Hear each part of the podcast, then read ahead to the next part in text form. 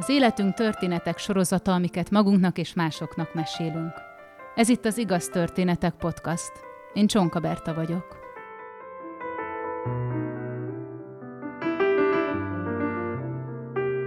A mai történetek a szerelemről szólnak, illetve a szerelem és a romantika ígéretéről, amire később meghatódva vagy mosolyogva emlékszünk vissza.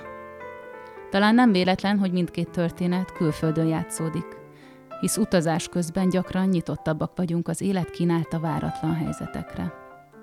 Először Jónás Vera emlékezik vissza egy felejthetetlen londoni találkozásra.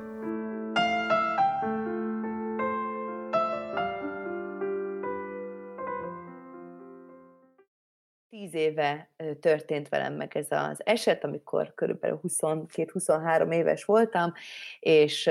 Londonba költöztem, hogy zenét és dalszerzést tanuljak, meg énekelni, és én egy eléggé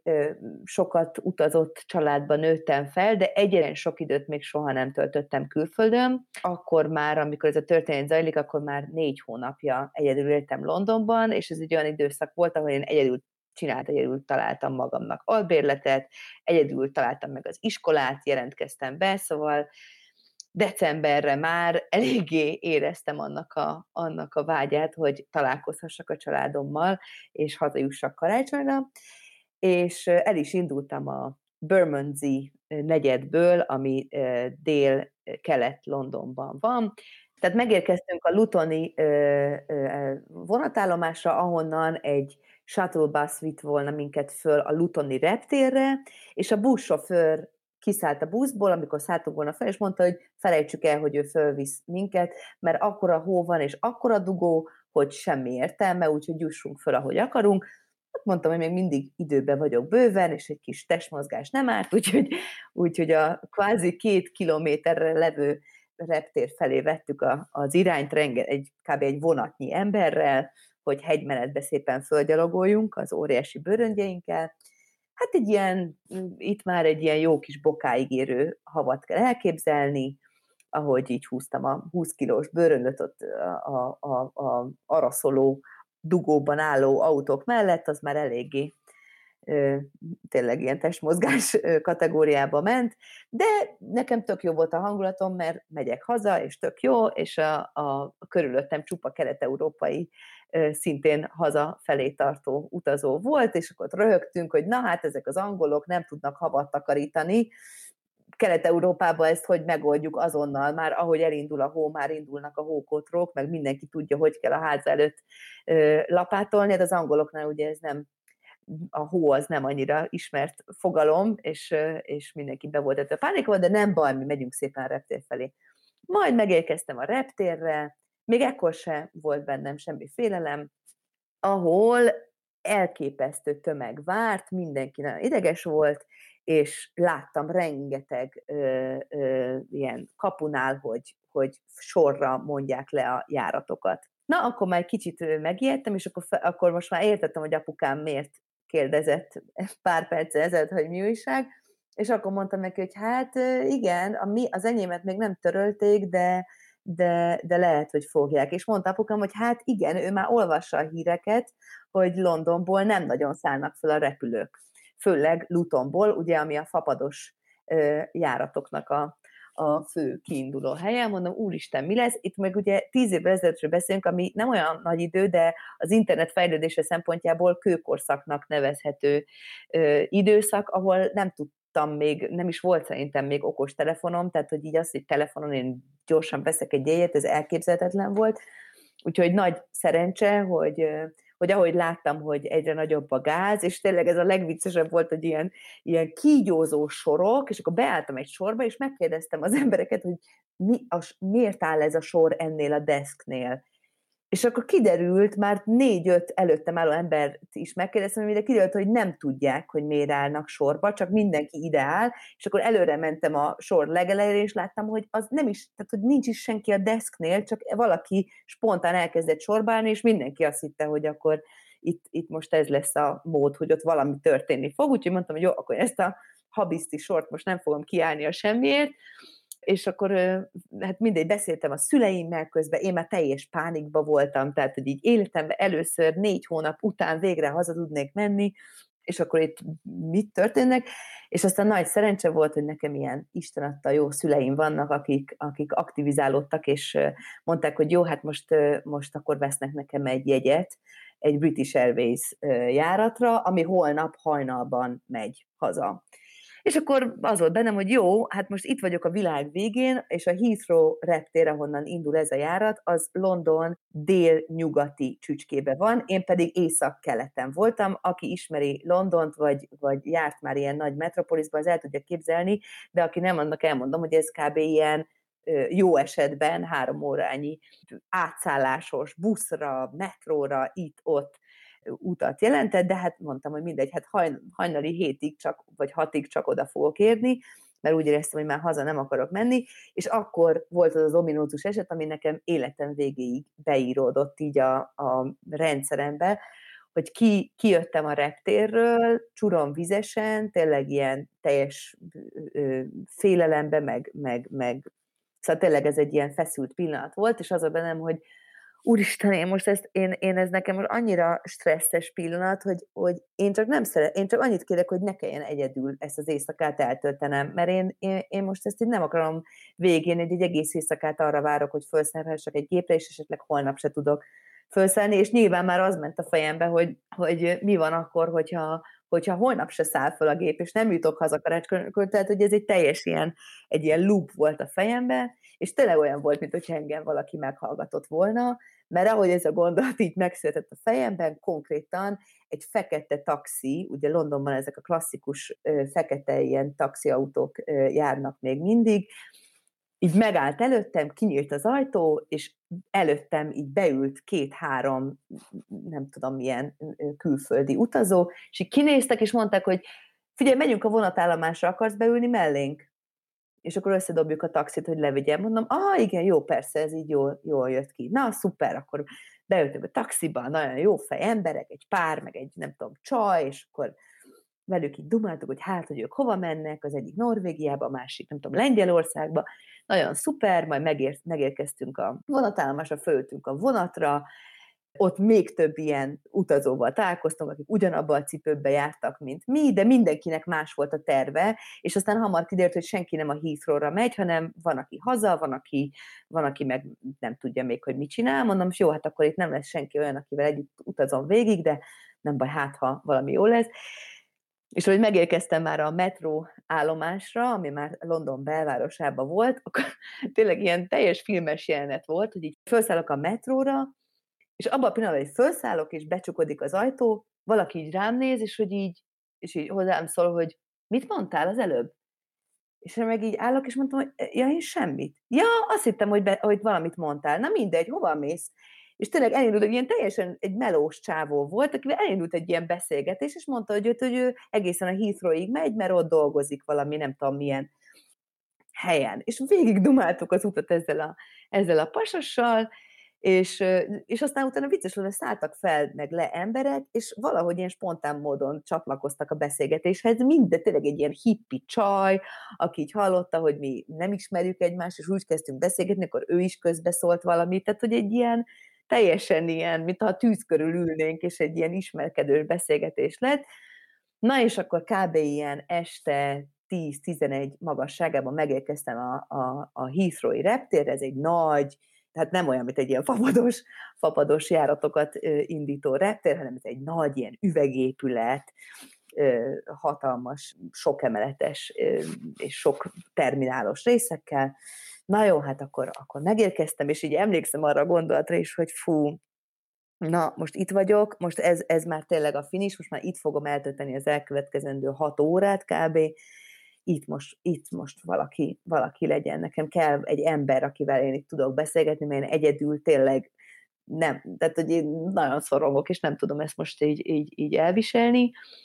és láttam, hogy merül a telefonom, és akkor elmentem tölteni, és kerestem keresztbe kasul, hogy hol van egy konnektor, és aztán amikor odaértem, pont egyszerre értünk oda a történetem egyik főhősével, aki így előttem bedugta, de tényleg egy ilyen fél méterrel előbb ért oda, a konnektorhoz, és így bedugta a konnektorba az ő töltőjét, és, és így felnézett rám, hogy fú, én is a, én is a konnektort szeretném, mondom, hát igen. És akkor ott indult egy ilyen tényleg filmbe illő romantikus találkozás, egy egyiptomi származású Svájcban élő jogi hallgatóval, egy gyönyörű, szép srácot kell elképzelni, aki, aki elmesélte, hogy, hogy Amerikában tanul jogot, és elmesélte tulajdonképpen a, a, a, a, azt, hogy neki is törölték a járatát, de hogy mivel ő, ő nem fapadosa jön, hanem, hanem ilyen nagyobb légitársasága, ezért ő is kapott másnap, holnap reggelre egy, egy másik gépet, amivel ő megy haza, ha jól emlékszem, Genfbe. És tulajdonképpen minden be volt zárva, mert már, már, már, es, már éjszaka lett, és leültünk egy ilyen kávézónak az ott megmaradt ilyen pufjaira, és konkrétan van ez a film, ez a Before Sunrise, meg Before Sunset című film, ami azt hiszem több részes, ahol egy, egy nem tudom, hány órát átbeszélget egy férfi és egy nő, és konkrétan, mint hogyha ebbe a filmbe vettünk volna, az, az, az időtlen beszélgetés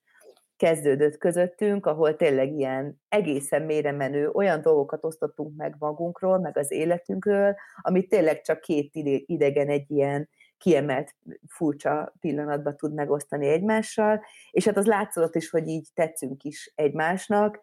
de, de még tehát azt is éreztük, hogy lehet, hogy soha többet nem, nem fogunk találkozni, szóval, hogy így volt az egészben egy ilyen lebegés, hogy, hogy ez most valaminek a kezdete, vagy csak egy ilyen érdekes helyzet,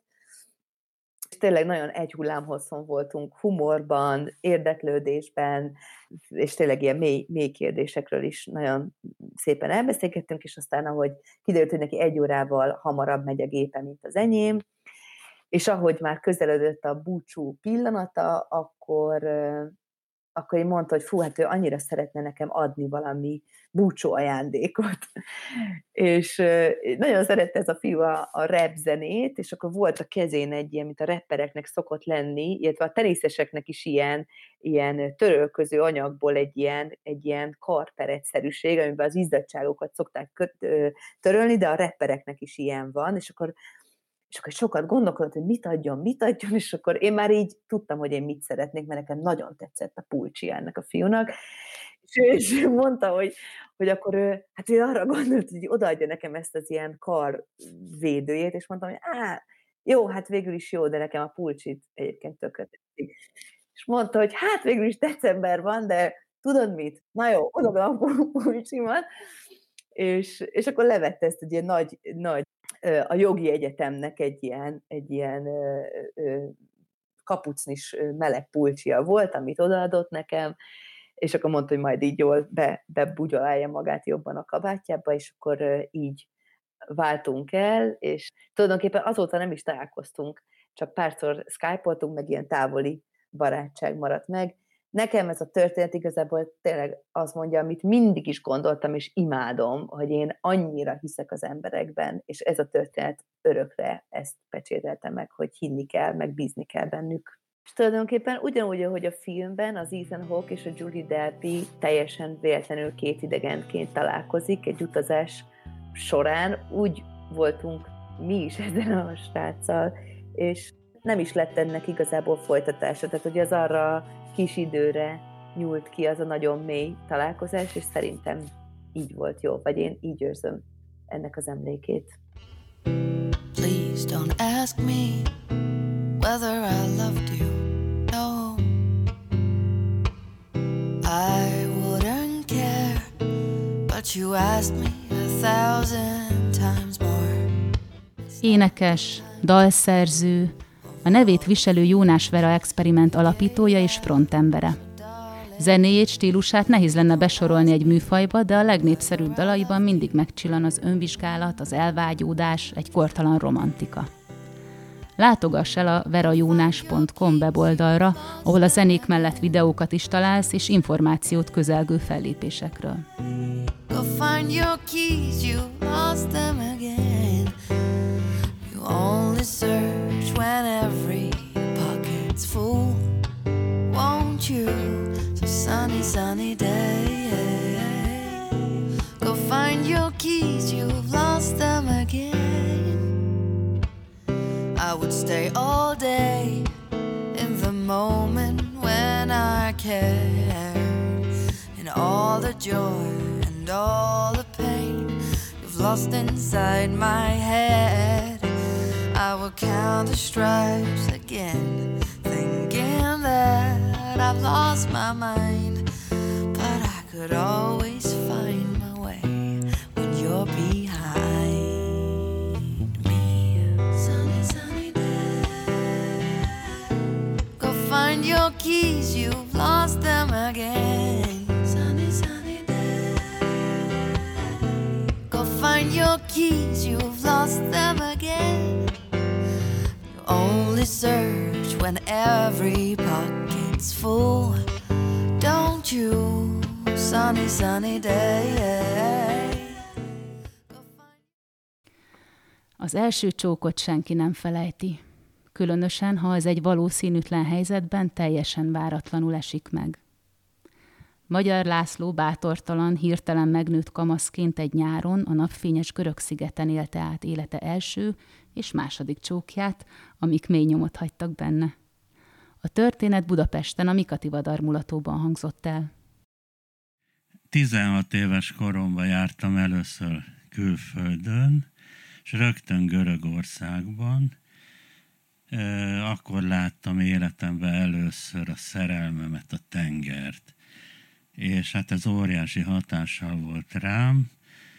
Ráadásul ez egy olyan út volt, ahova a szüleim, a három nővéremet hátrahagyva egyedül engem vittek, ez is egy különleges élmény volt számomra, mert ilyenben akkor volt először részem. Kicsit rontott ezen az eufórián az, hogy már Aténban rettentő rosszul lettem, valami fertőzést kaptam, és mire Korintoszba értünk, már folyamatosan meg kellett állni az autóval, hogy könnyítsek a testemen, hogy úgy mondjam, de egyetlen vágyam volt, hogy engem valahol a szüleim kirakjanak, ahol békében meghalhatok végre,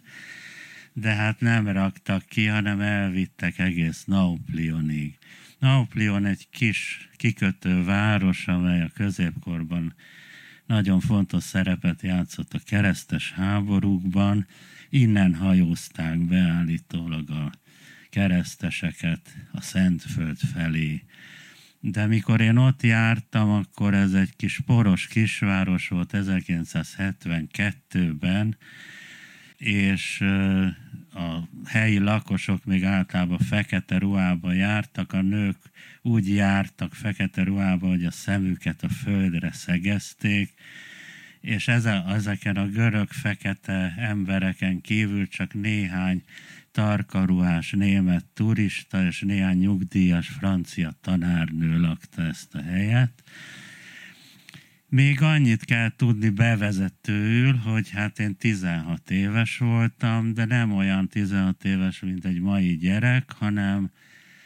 vézna voltam, váligérő hajat viseltem, és akár hiszik, akár nem, lányos arcom volt, és nem tudtam mit kezdeni avval, hogy már 170 centi vagyok, még növésben voltam, és körülbelül fél évvel korábban lettem csak férfi. Tehát egy ilyen nyíladozó korban voltam, és hát teljesen tanácstalanul és félelemmel, rettegéssel szemléltem a világot. Úgy gondoltam, hogy belőlem sose lesz olyan ember, mint a többiekből. Tehát ez fontos tudni ez a történethez. Tehát rettentő beteg voltam, és ebben a Nauplioni kis kávészagú szállodában ott végre lefekhettem, ettem néhány só spiritost, és valahogy magamhoz tértem, és másnap reggelre teljesen elmúlt a betegségem, úgyhogy ö, ö, már csak kicsit gyönge voltam, úgyhogy a szüleim azok elmentek a Nauplioni bizánci várat megnézni, és engem ott hagytak a szállodai szobában, ahol az ágyon feküdtem, és Vas István unalmas önéletrajzát, a miért vélyog a saskesejűt olvastam, ebben próbáltam az időmet elütni. Egyszer csak kopogtak az ajtón, és belépett a takarító nő, tulajdonképpen egy takarító lány volt, nem mondom, hogy túl szép lány volt, mert göndör fekete haja volt, kicsit tömzsi volt, vastag szája volt, és a szája fölött ilyen kis fekete pihék voltak, nem olyan szürke, mint az enyém, de azért elég látható, sőt, még az alsó karját is sűrű fekete szőr borította, de nagyon ügyesen kitakarított pillanatok alatt rendbe tett mindent, és utána oda jött az ágyamhoz, és kérdezte így ellen, hogy nagyon fáj a hasam, és mondtam neki, hogy már rendben vagyok, és annyira meghatott ez a gondoskodás, hogy az, ír, az éjjeli szekrényemen volt egy tál barack, amit a szüleim készítettek oda arra az esetre, hogyha éhes lennék, és mondtam, hogy vegyem belőle. Most vett is a hölgy a barackból, muhún, beleharapott, megette az egészet, csorgott a száján a baracklé, és utána beleköpte a magot a tenyerébe, és lehajolt, és megcsókolt. De ez volt életem első csókja, és emlékszem, hogy magyarul mondtam köszönetet érte. És hát másnap jobban lettem már, a szüleim megint nem voltak ott a szállodában, úgyhogy én eluntam magam, felöltöztem és lementem a szálloda elé, a forró napverte utcára, a szálloda házának az oldalában egy régiség volt, volt, amiről mindenféle ócskaságot árultak, hamisított görög fegyvereket, meg sisakokat, meg képeslapokat, meg trikókat, különféle ékszereket, ahogy azt megszokhattuk, és hát a, lementem a boltba, mert a talajszínnél lejjebb volt, és ott a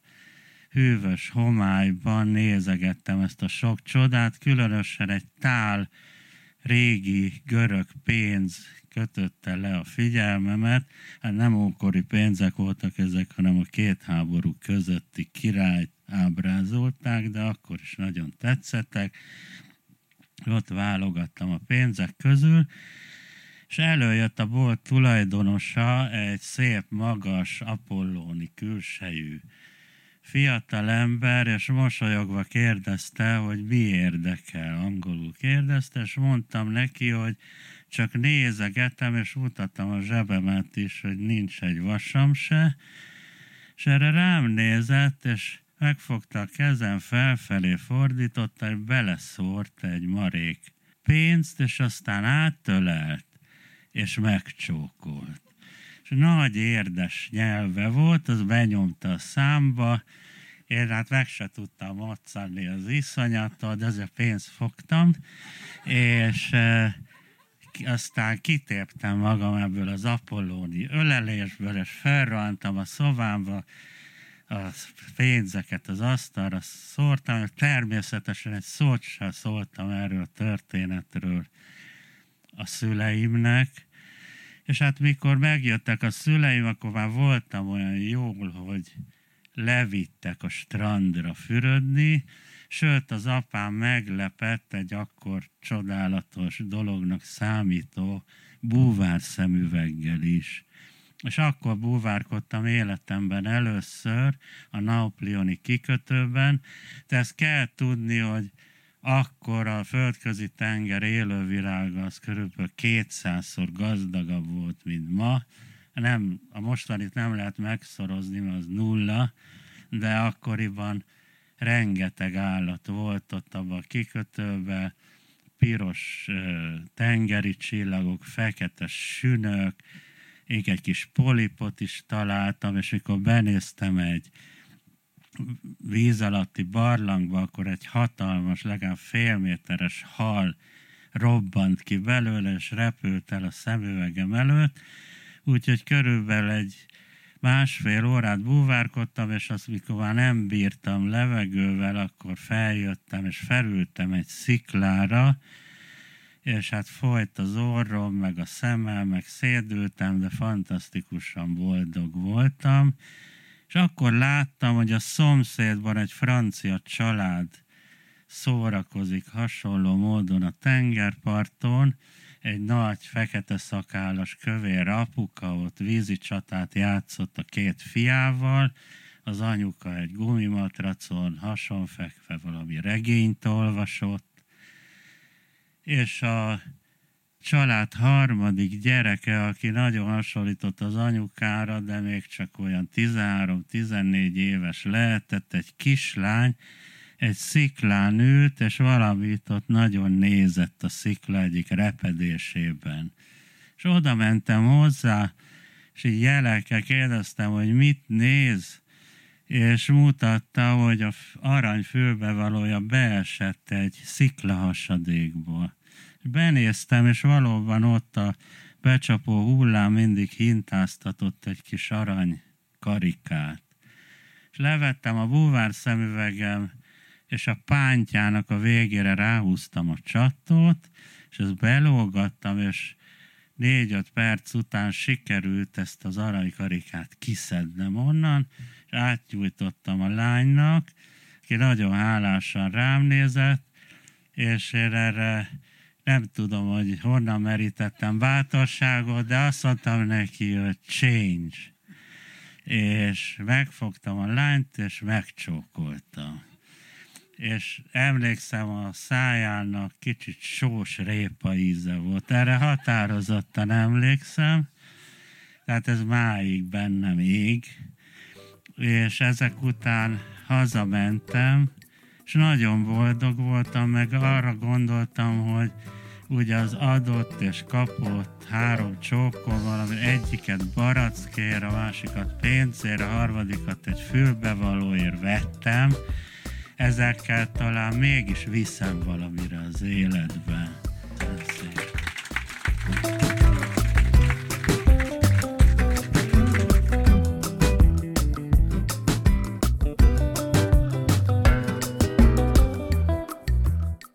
Magyar László író, költő, műfordító, szerkesztő, orvostörténész.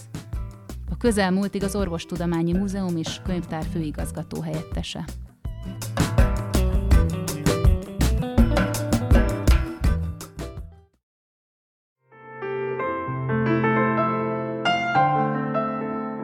Mindenkinek vannak sorsfordító, képtelen, megható vagy mulatságos történetei. Nem vagy se túl fiatal, se túl öreg ahhoz, hogy te is mesélj egy történetet. Írd egy oldalon, vagy vedd fel a mobilodon két percben, és küld el az igaz történetek kukac podcaster.hu e-mail címre. Várjuk! Kövess bennünket a Facebookon, igaz történetek egybeírva, és ha tetszik, oszd meg barátaiddal. Biztos ők is szeretni fogják. Ha nem szeretnél elszalasztani egy epizódot sem, iratkozz fel az Igaz Történetek podcastra kedvenc lejátszódban. Producer Heller Gábor